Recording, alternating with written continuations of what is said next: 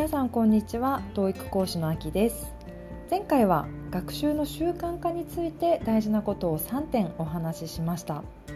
もし学習の習慣がまだ身についていないという人がいたらぜひ参考にしてみてください、えー、今日はですね学習を挫折してしまう理由についてお話ししていきたいと思います。まあ、学習はスタートしたんだけど途中でやめてしまうっていうケースですね。挫折してしまう理由っていろいろあると思われるんですが私がですね考える挫折の一番大きな原因というのは実は感情にあるんじゃないかなと思っています。今日は学習のその敵となる2つの感情についてお話ししていきます。この感情ってすごく厄介できちんとですね自分でコントロールできないと大きな学習の妨げになってきます。1つ目の邪魔な感情、まあ、これはですね学習をやり始めてから意外と早い段階で湧き上がる感情なんですがこのやり方で本当に伸びるのかなっていう、まあ、疑問というか感情ですね。もちろん疑問を持つことはいいことでこう疑問に思ってやり方を改善していくプロセスっていうのは大事だと思います。ただよくありがちなのはまだこう1ヶ月もやっていないのにこのやり方じゃダメな気がするもっといい方法あるんじゃないかなって思って学習をやめてしまったりとか他のことをやってしまうというのがよくありがちです。語学の勉強ってある程度こう期間や量をやらないとできるようになってきたっていう実感って湧いてこないんですね。ですのでまずはこうやり方で悩むよりもこれをやろうって決めた学習内容を習慣化させること毎日やることですねそして習慣化できてきたらある程度の期間や量をこなすことを意識することが大事になってきますまずはですねやり方で悩むというのはその後の段階ですねある程度の期間や量をやってから、えー、その結果次第でこのやり方が合っていたのかどうかっていうのを検証した方がいいと思います。でそもそもですねいきなりこう自分に合った最良の勉強方法っていうのを最初からドンピシャで見つけるっていうのは正直こう無理だと思っておいた方がいいです。こう何でもですね最初から最良のものを見つけようとする人が時々いらっしゃるんですがそれって本当に難しいことなんですよね。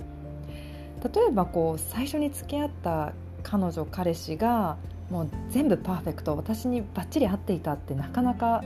ないじゃないですか。こうたくさん人と出会ってたくさん恋愛をしていきながらあ自分にはこんな人が合うんだなっていうふうに、えー、分かってくるわけですよね。ですのでこういきなり最初からドンピシャな人が見つかるっていうんではなくて徐々に徐々にこう会う人が分かってくるで見つかるわけです。あとはこう例えばやりたいことが見つからないっていう若者も最近多いわけですけれども最初から100%これがやりたいっていうのってなかなか見つからないわけです。こう友達に誘われたスノボ最初は嫌々だったんだけど行くにつれてどんどん上手くなってきて今ではめちゃくちゃハマってますとか英語なんか最初やる気なかったんだけれども TOEIC のスコアが50点上がったら嬉しくなって勉強、えし続けていたら今本当に楽しいもう TOEIC の勉強英語の勉強がすごく楽しくなっているっていう風になっていくもんなんですよね。最初から100%ものってそうそう見つからないです。徐々に徐々にこう100%になっていくわけですよね。それって学習も同じで最初から最良の英語の、え勉強の仕方ってなかなか見つからないです。英語が達者な、まあ、上級者の方々も自分がこう好きとか嫌いな勉強方法っていうのはあるにしてもじゃあ最良の勉強方法って何ですかって言われたらおそらくですねそういった方々でさえも、えー、今も試行錯誤しながら前に進んでいるんじゃないかなと思います。ですのでですね学習を始めたばかりの人がこの方法が良くないかもしれないっていうふうに、まあ、判断するのも難しいですし判断して途中で学習をやめてしまう方が非常にもったいないです。ですのである程度ですねあの期間を続けてくださいある程度の量をできるように、え、してみてください。そして2つ目の邪魔な感情はこれはですねあるあるっていう感じだと思うんですが人と比べて落ち込むっていうことですね。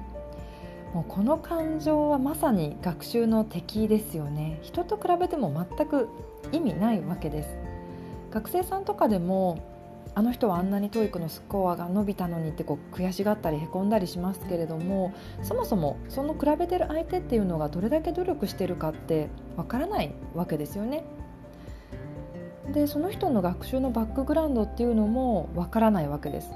例えばその方はもしかしたら小さい頃から英会話に通って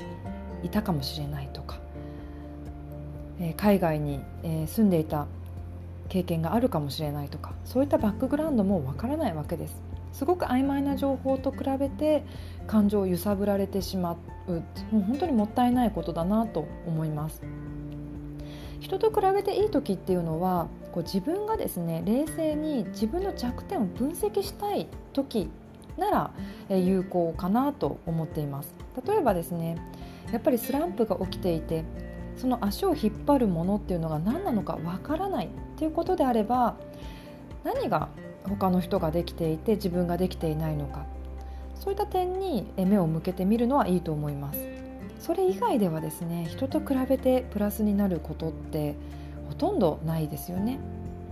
で多くの 学生さんを見ていると伸び方って本当に人それぞれです。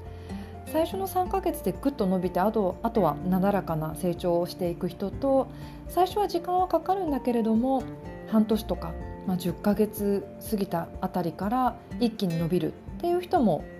います。その時間差っていうのは正直何なのか明確にはよくわからないですけれども、まあ、おそらくその学習のバックグラウンドの差かなとも思っています。受験勉強で必死に勉強したことがあるとか小さい頃から実は英語に触れていたとか、まあ、そういったバックグラウンドによって本気でこう勉強した時に伸び方の差っていうのは出てくるんじゃないかなと思います。ただ一つ言えることは最終的にですね努力を続けている人っていうのは間違いなく成果が出ます。これは本当にいろんな学生見てると思うんですが最初伸び悩んで心配な子も最後必ず伸びています。まあ、それはもちろん努力しているからなんですが最初努力しているからこそあなんで上がらないんだろうって私も若干不安に思うんですが1年後にはですねその子が満足いく成果が出るんですね。ですので焦らず、えー、自分のペースで勉強するのが一番、えー、いいんじゃないかなと思います。はいここまでですね学習にとって邪魔な2つの感情を話していきましたけれども実はですねモチベーションっていうのも感情の一つなんですよね。えモチベーションっていうのは学習にとってプラスになるっていうふうに、え考えられていますけれども実はモチベーションも感情の一つなのでブレがあります。ですのでモチベーションに頼りすぎた学習をしているとモチベーションがですね下がった時に学習ができなくなるんですね。ですのでモチベーション任せで学習を進めていくのは実はあんまりおすすめしていません。じゃあどうすればいいのかっていうと一番いいのはですねスケジュールに頼ることだと思います。例えば小学生も勉強嫌だな学校嫌だなって絶対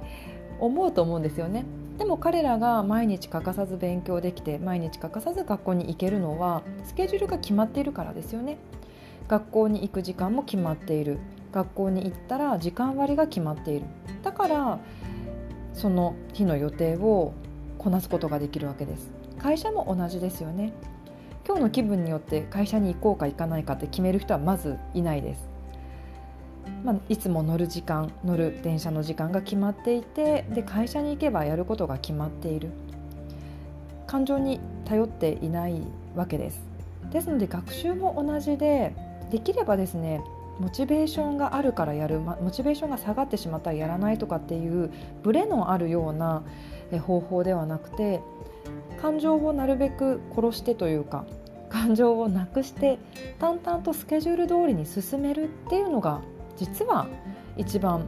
えー、学習が進みやすいです。3日間やってみる。そして3週間やってみる。そして3ヶ月間。徐々にですね長く学習を続けて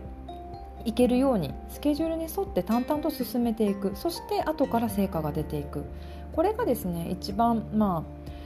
あ挫折しにくい方法かなと思います。はい、さて今日は、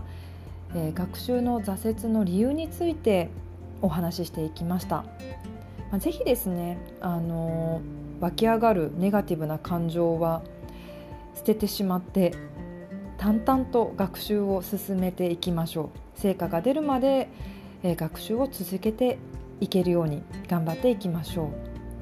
うでは今日も最後までお聴きいただきありがとうございました。